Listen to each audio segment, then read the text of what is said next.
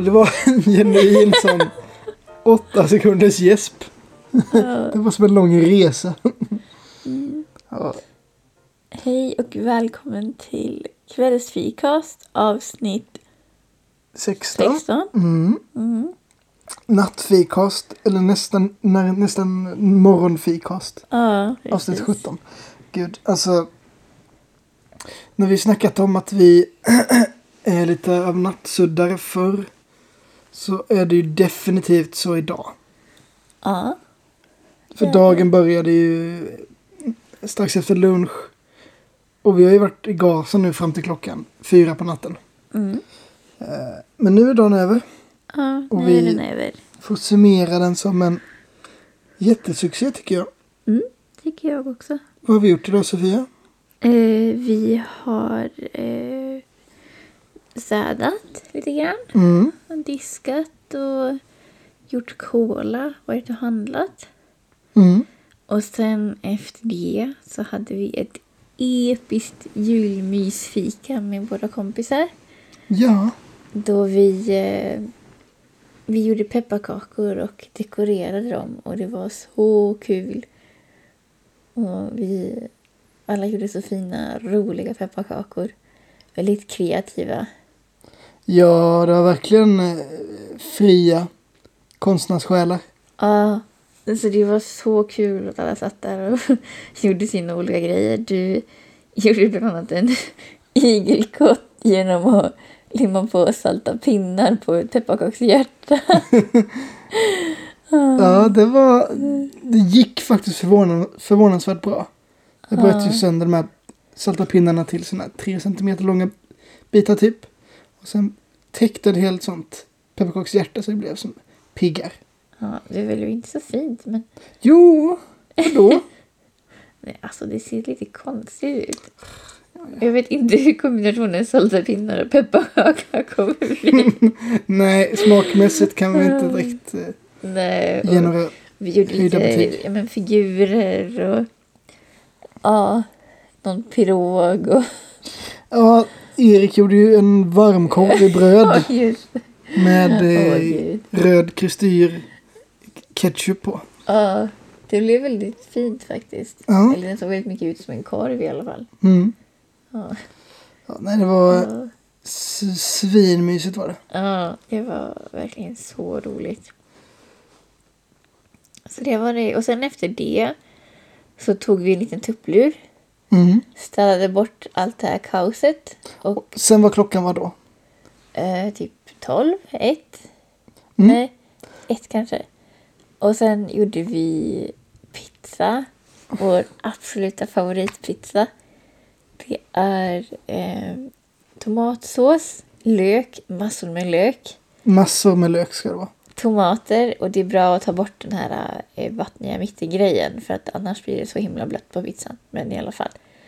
Massor med tomater. Och sen har man ost och mozzarella, alltså lite vanlig sån här pizza ost. Och sen typ två paket mozzarella. Och så tar man och blandar lite olja med örtkryddor. Någon form av basilika gärna. Och så regnar man det över. Alltså det är så gott. Alltså, Det det, är- är... helt insane hur gott det där är. Men, men alltså den pizzan, den, alltså den enkla tomat och mozzarella pizzan med den här eh, örtolje eh, dressing på. Mm. Har ju seglat upp på min liksom så här favoritpizza och favoritmatslista. Farligt Ja. nära toppen alltså. Ja, verkligen. För jag, menar, jag låg i morse och tänkte så här bara, jag var lite lite bakis och kände att ah, det hade varit nice med pizza kanske. Så tänkte jag nej, jag är inte alls sugen på liksom sån svensk pizzeria-pizza. Med eh, liksom sex sorters kött och bara som så här dryper av olja och fett och grejer. Och grejer. Alltså det är så kvalmigt och så mycket bara halsbränna och skit. Man, man äter liksom en bit och sen så bara, nej, nu är det bra. Ja, när det är riktigt sån kräkig mat tycker jag. Mm. Men så tänkte jag, en sån riktigt nice bit tomat och mozzarella pizza. Ja, Helt omotståndligt. ja. Så det satt riktigt fint klockan två på natten typ. Mm. Sen började nästa projekt. Ja. Jag har ju, jag har ju pratat lite grann om det att jag har snöat in på att göra hudvård. Mm. Eh, och i veckan har jag fått hem eh, eh, lite, ex, lite så här oljor och, och nya dofter och sånt som jag behövde till, till att göra en eh, hudkräm. En vispad hudkräm. Så tanken med det är att den ska, man ska liksom vispa upp den, typ som man vispar upp så här smör. Så det blir lätt och fluffigt liksom. Mm. Eh, och sen så har man det som kräm. Så idag så gjorde vi ett test. Eh, då vi tog eh, det chiasmör och sen hade vi aprikoskärnolja. Aprikoskärnolja. Ja, den är nästan identisk mandelolja eh, i typ fettsammansättning liksom. Grejen att du vet fettsammansättningen i mandelolja. Ja, precis. Men Mm. det, det är ändå liksom en olja som går bra in i huden och som inte är jättedyr att köpa heller. Ehm, Aprikoskärnolja. ja, precis. Det låter som en sån riktig sån galen vetenskapsman har listat ut. krä, krä, krama ur en Ja, aprikoskärna. Det finns, eh, det finns eh, konstigare oljor också. Men Mm. vi hade det i alla fall. Och sen hade vi eh, doftolja eh, med dofterna luktärt. Och så blandade vi det med eh, grönt te. En, Mm. som en doftolja med grönt te. Och så hade vi lite rosa majka också. Alltså det är så nice och den blev jättebra Mm. faktiskt. Det, den gick in i huden jätte, jättebra. Vi har tidigare gjort en variant och vi har bara tagit kokosolja och blandat med chiasmör men det blir väldigt, väldigt oljigt. Det funkar jättebra att ta direkt efter duschen. Mm. Då eh, går det liksom in i huden ändå för den är så himla så här uppfläkt och så. Men eh, ska man ta den annars så blir det liksom jätteoljigt. Mm. Men den här, eh, så, så nice. Mm.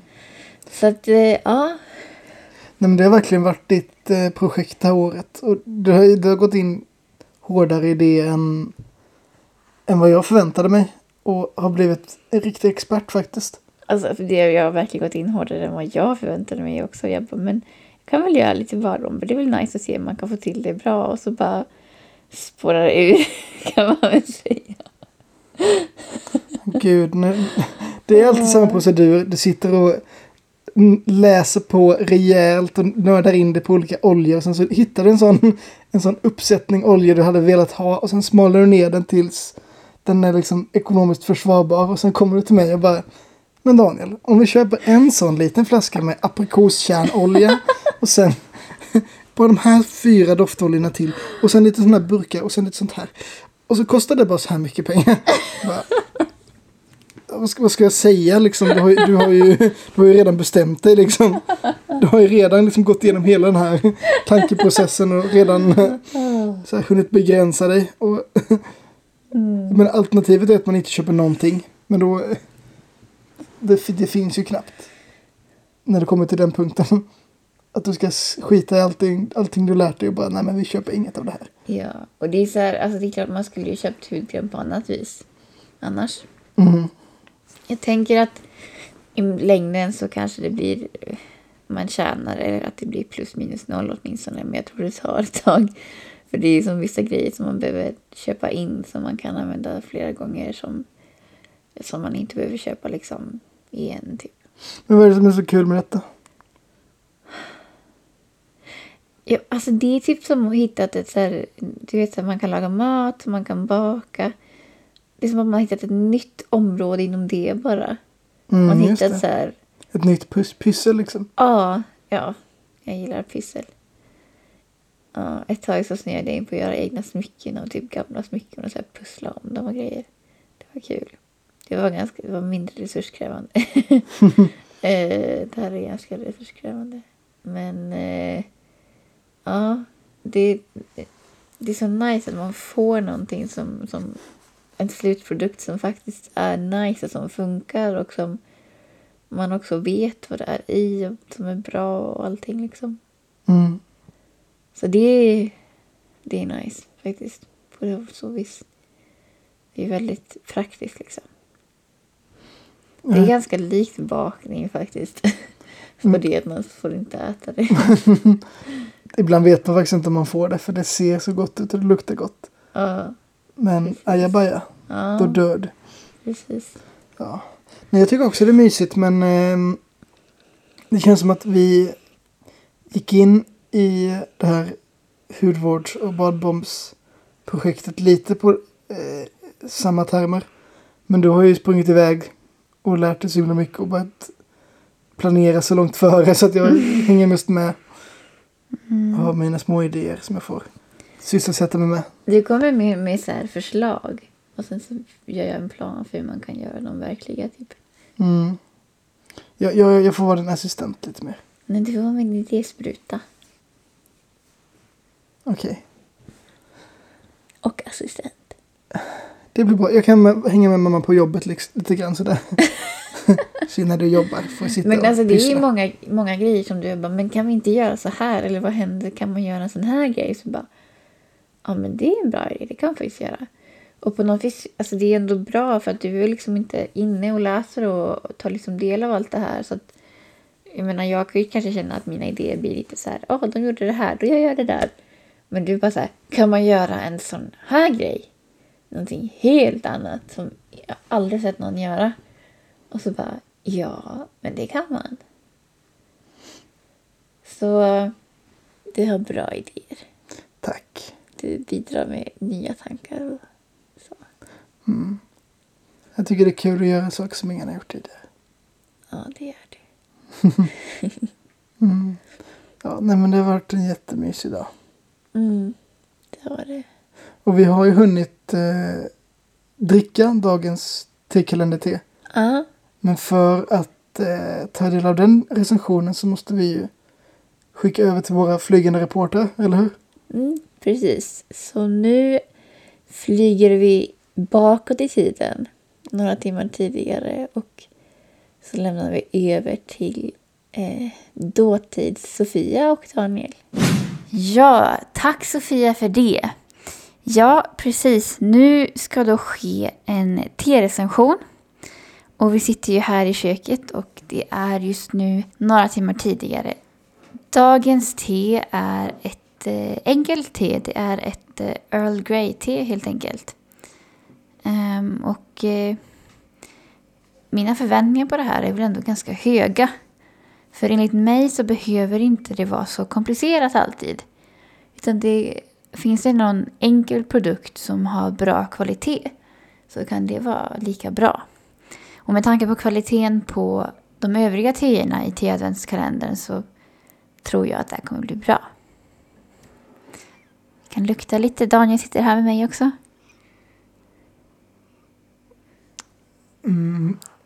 Det luktar ju Earl Grey, minst sagt. Men det luktar lite um, knäckigare, typ lite brödigare.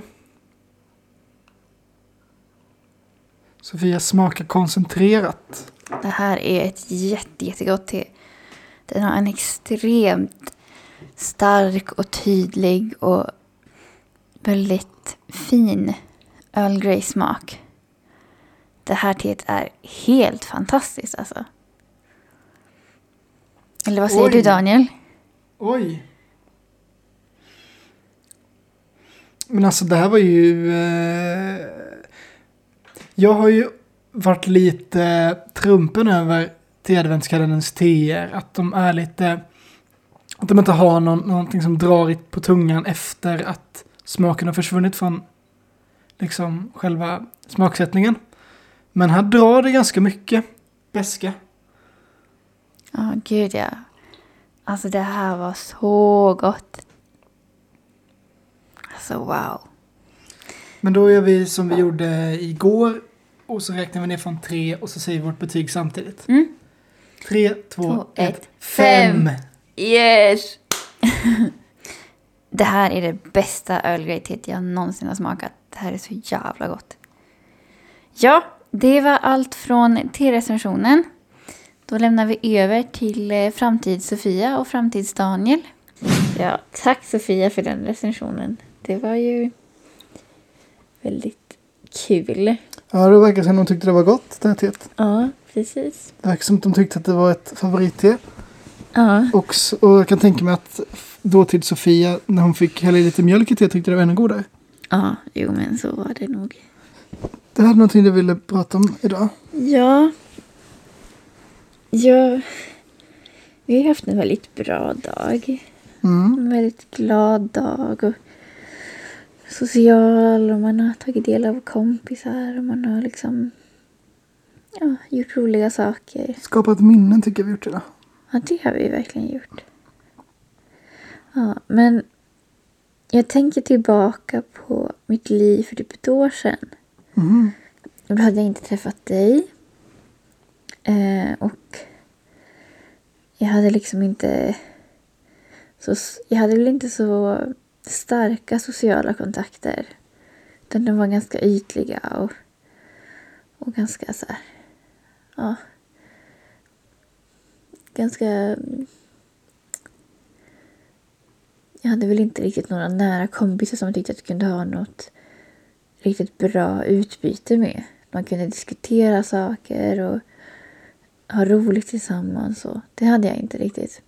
Eh, För förra, förra året så kom jag ihåg att jag gjorde en liknande sak till det som vi gjorde idag och bjöd jättemånga och så kom det typ tre stycken. Som, Mm, och det var ganska, det var ganska lame. Eh, Det var inte så jättekul. Eh, Så ja, och sen min utbildning var väl okej men jag, allt klaffade som inte riktigt. Och, ja, det var mycket som kändes som att det kunde bli mycket bättre och jag kände mig ganska ensam i vissa perioder. Och sen inför det här året så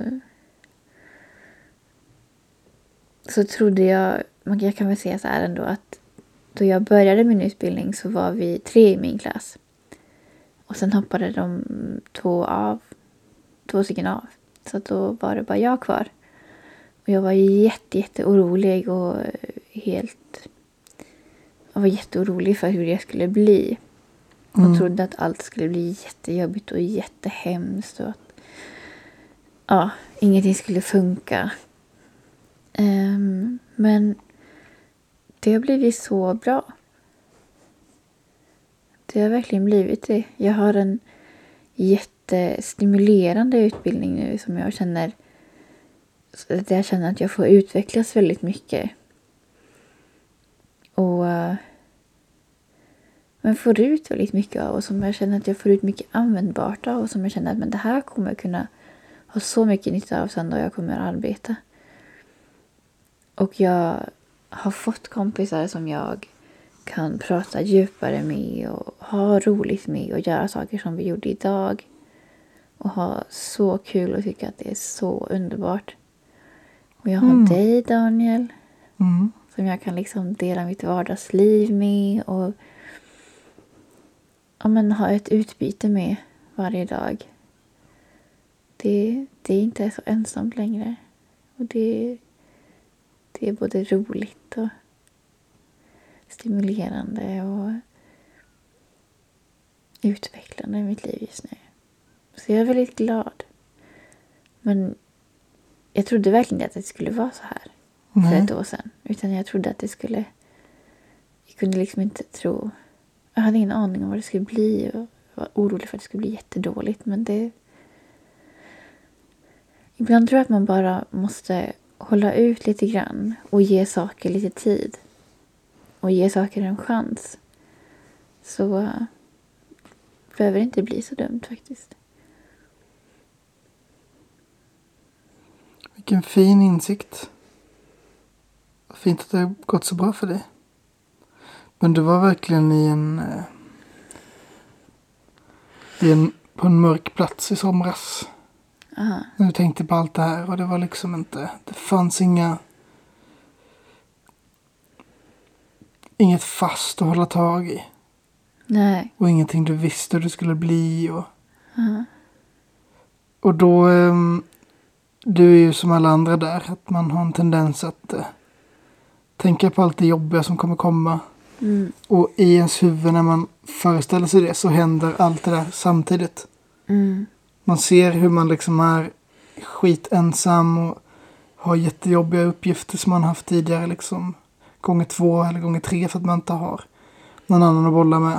Att man är ensam och det är kastväder och det liksom är Mörkt och kallt och vinter. Ja, allt det där liksom som, kom, som kommer hända. Och så Mm. ser man det framför sig och så tänker att man kommer vara i det helvetet. Och sen så känner man att det där kommer vara så för alltid. Mm. Men faktum är ju att även om man har tråkiga, jobbiga perioder så kommer de lite pö om pö och varvas med liksom jättemycket vardag som är exakt som vanligt. Mm. Så jag menar, vi hade varit tillsammans ändå Mm. och jag hade gjort allt det där roliga som inte hade varit i skolan. Mm. Så jag menar, man klarar sig ju igenom det. Mm. Men det som var liksom vändpunkten var ju att du kunde vända din ångest och få lite mer liksom eh, jävlar anamma att ta det tillbaka liksom. Mm. Ta tag i liksom kompletteringar som satt och gnagde och känna att du ändå kunde köra på. Mm. För det har ju vänt jätte, jättebra. Ja, jo. Alltså det är klart att det har varit mycket jobb och det har varit... Det har krävts mer av mig på ett vis. Men nu då jag har varit själv så har det krävts mer av mig i skolan. Men det har också varit en chans tycker jag för mig. Att ja, men, verkligen ta det ansvaret för mig själv. Och eh, se till att utveckla det och att verkligen... För det har ändå varit... Jag har haft mycket privatundervisning. Och det kan, man, kan verkligen bli så bra om man låter det bli så bra. Mm. Och det... Ja. Men jag tänker det, det handlar om att man behöver ändå ge saker en ärlig chans. Ändå så här, men okej, nu börjar jag på liksom en, en clean slate. Och att nu, nu börjar jag om på nytt och nu, nu prövar vi det här och ger det här en chans ett tag. Och sen ser vi vad som händer. Jo, men jag, jag tänker på det här med just att vara själv i sin klass och privatundervisning. Mm. För jag tänkte ju lite att det är en jättebra chans. Om du är på hugget och taggad. Så är det en jättebra chans för dig att få det väldigt skräddarsytt för dina behov. Och få veta exakt det du vill och behöver veta. Mm. Med lärare som är utbildade som lägger ner all sin tid på just dig. Men det du såg framför dig var att du skulle examineras utan att ha någon som stöd eller som kunde vara med dig. Bara du och liksom examinatorn och det här jobbiga momentet. Mm. Men examinationen är ju en gång i en kurs. Resten av den kursen är ju lektioner Mm. som bygger fram till den. Så jag menar, beroende på hur man ser det så kan det vara en möjlighet eller ett jättestort hinder. Mm. Och sen just den biten har verkligen varit jätteutvecklande. Mm. För att, att det känns som att alla examinationer jag har framför mig känns det som att jag kommer kunna tackla med liksom lätthet typ. Mm. Att jag, ja men okej men jag vet hur jag behöver jobba, jag vet hur jag behöver tänka. Och vad jag behöver be läraren om innan examinationen för att kunna klara av det.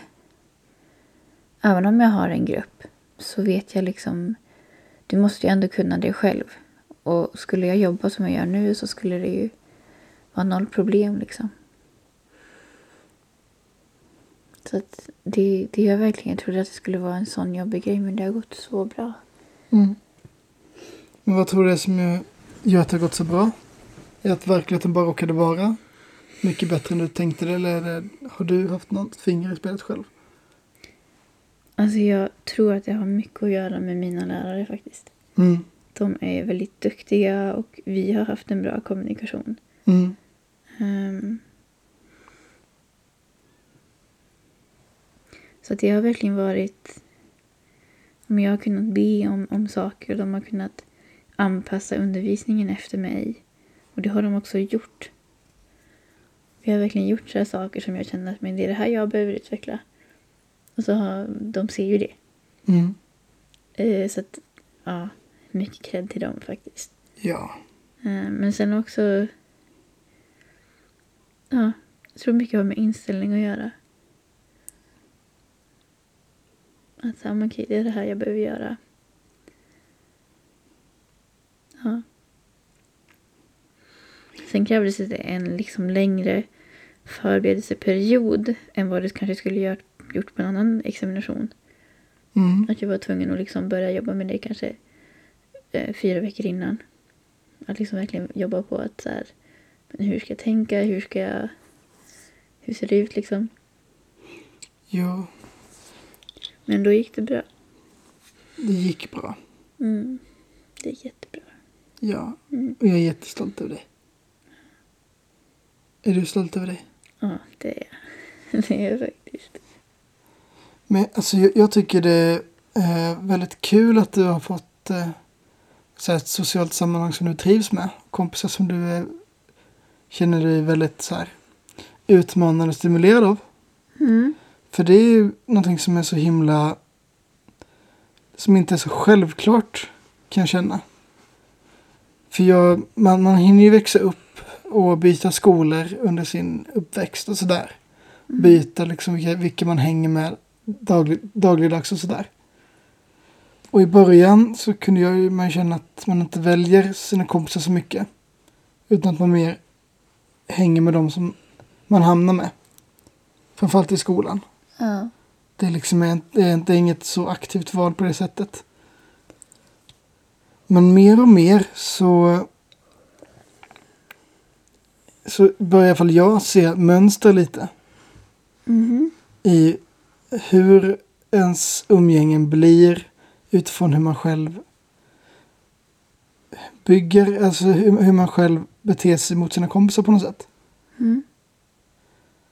Att, eh, nej men alltså så här, ibland så kan jag känna att om jag skulle flytta till en ny stad och byta, liksom riva upp allting och börja om så skulle jag kanske se hur jag vill bo på något så här härligt ställe där folk är jätteöppna och man, man bara typ kan sticka in hos sin granne när som helst bara sätta sig och dricka kaffe och snacka och räkna med att folk bara dyker upp liksom så här. Att det är som en stor öppen härlig familj Ja. där alla liksom hör av varandra hela tiden och man är liksom aldrig själv. Mm. Kan du känna så? Ja, det kan jag. Att det känns lockande? Ja, men jag tror att jag skulle vilja ha det lite begränsat ändå. Kanske Mm. inte vem som helst, men... Nej men det, det, det är lite det jag menar. Att även om jag har tänkt så och känt så ganska länge så har det aldrig blivit så. Nej. Jag menar jag har ju flyttat ett par gånger och bytt eh, umgängeskrets och sådär. Ehm, och jag menar till en början kanske man är ganska social men på något sätt så svalnar det av. För mig i alla fall och eh, trappas ner och sen har jag bara ett par som man hör av med jämna mellanrum men inte oftare än, än liksom att man hör av sig typ. Mm. Som att någonting i mitt beteende kväver den kulturen på något sätt.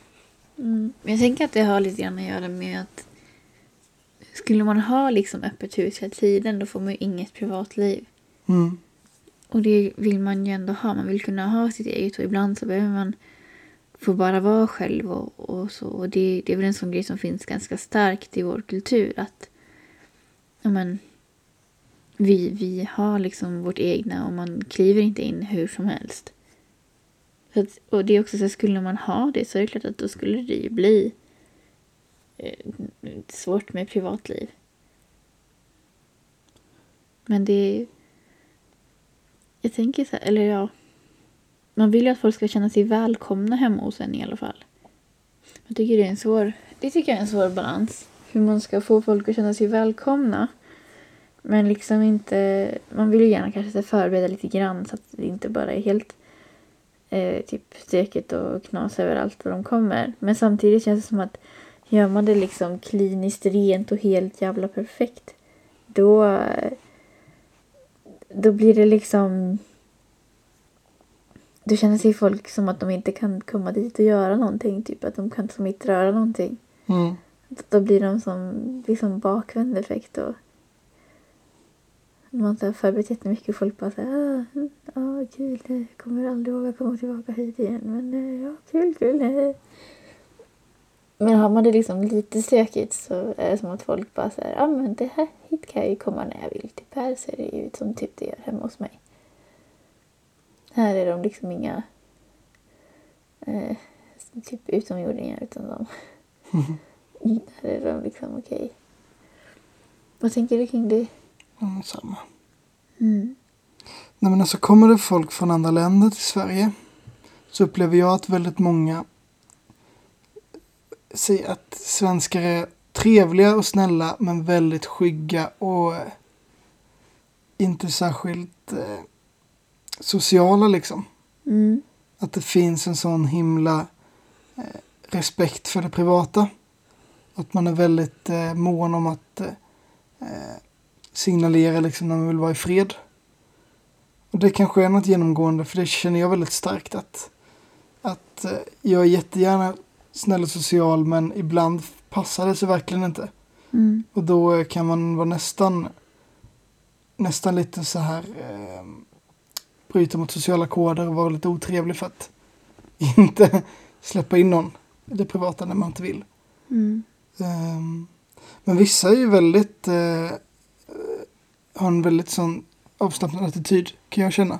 Mycket, Mm. mycket mer än vad jag har. Mm. Och de respekterar man jättemycket för att de är så eh, bjussiga och eh, obrydda om det. Mm. Det känns så jävla tråkigt att bjuda hem folk och sen tillrättalägga allting som du säger och ställa sig så här i- uppradade i hallen och så här välkomna alla. Som en sån konstig bjudning liksom. Man vill att det ska vara lite skit i hörnorna och välkommen in. Inte behöva städa någonting och bara känna att det är okej. Att Mm. man är liksom mer eh, familjär med varandra. Mm. Men att det kanske inte är ett pris som alltid är värt att betala. Jag vet inte. Nej. Vad kostar det egentligen att inte vara så öppen? Jag vet inte. Det, det kostar mig någonting men jag vet inte vad det, är det kostar. För jag, jag känner att jag, jag hade trivts med mig själv om jag hade varit en sån som folk kände sig bekväma att bara öppna dörren hos och kliva in och inte känna att de behövde boka tid eller knacka eller ringa på. Men Mm. shit, alltså ibland är jag så skygg så att jag vill inte gå ut genom dörren och man kan riskera att träffa någon i trapphuset. Nej, precis. Så det känns sådär tvådelat. Jag tror att skulle man vara så där öppen så skulle man nog sakna att få ha sitt privatliv ibland. Ja, nej, men det är väl det som är liksom, det är väl det motsatta mot det du kände inför din termin nu. När du inte visste hur det skulle vara. Och du såg liksom så med skräck hur allt skulle vara skitjobbigt hela tiden. Och sen insåg du att men det är bara skitjobbigt ibland. Oftast är det ju helt okej. Mm.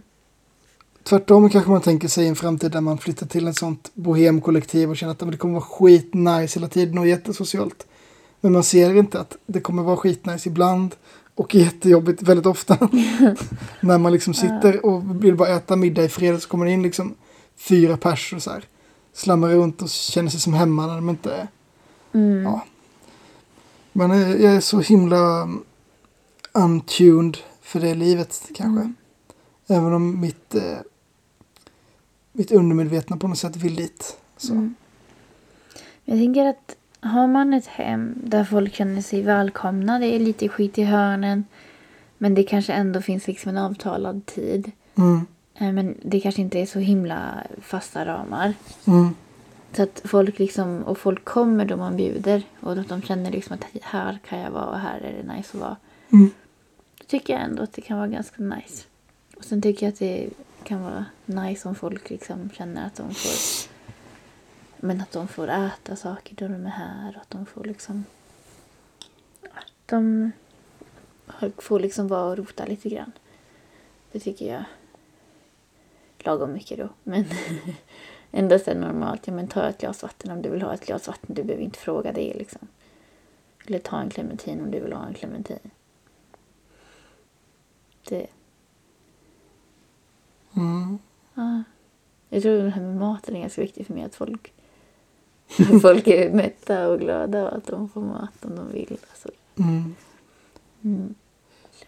Det kanske är gästfrihet vi pratar om egentligen. Ja. Inte livsstil så mycket. Nej. Men jag menar, men jag menar någonstans så...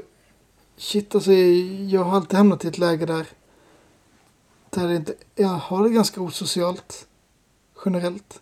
Eller att det liksom trappas ner mer och mer. Jag utstrålar inte upprätthållen social kontakt, kanske. Alltså, man behöver ju jobba för det faktiskt. Mm. Det, man kan ju som inte ta det för givet. Och sen är det väl också, jag tror också att en nyckel är liksom att alltså, har man kompisar utanför skolan som inte har med skolan att göra så är det ju svårt att få till någon vardaglig kontakt. Då Mm. behöver man verkligen jobba för det. Mm. Men jag tror också att man tänker att Åh, alla andra träffar så mycket folk. Fast de gör nog inte det. Jo, nej men så är det väl. Ja. Man tänker sig att alla hör av varandra hela tiden. Mm. Men så att man själv sitter där och väntar på att telefonen ska ringa. Ja, precis. Lite sådär. Ja. ja. Nej. Men jag känner mig inte så ensam. Inte med dig. Nej, nu har vi varandra. Och det är väl egentligen den största faran av alla. Den största fällan. Ja, det, men det är verkligen det. Det är verkligen så sociala Mm. sammanhangsdödaren nummer ett. Ja, man skaffar en partner. Det märker man på kompisar också. Så här, när de skaffar partner. Bara, ja, men vi fastnade här. Oj, vi hann inte. Så kommer de typ aldrig på grejer igen. Inte aldrig, men att de, de eh, börjar spendera mycket tid med sin partner. Och det är ju inte något konstigt liksom. Men det kan vi verkligen känna nu så här att vi, man behöver liksom blanda upp sig lite grann. Mm. Inte bara vara du och jag utan man behöver också få träffa andra folk. Det är väldigt viktigt. Ja, imorgon ska vi faktiskt göra det. Mm. Då är det julbord som gäller. Mm, Årets första. precis. Vad ska du Mm. äta? Allt. Jag ska äta allt. Jag ska också äta allt. Vi ger er en rapport om det imorgon. Yes, och så får vi väl s- försöka skölja ner det med morgondagens te. Precis. Vad det nu kan bli, det vet inte jag. Nej, jag vet faktiskt inte. Jag har inte kollat. Spännande. Ja, Men det här får vi kalla dagens podd. Fy fan vad jag är trött. ja. Godnatt. Godnatt.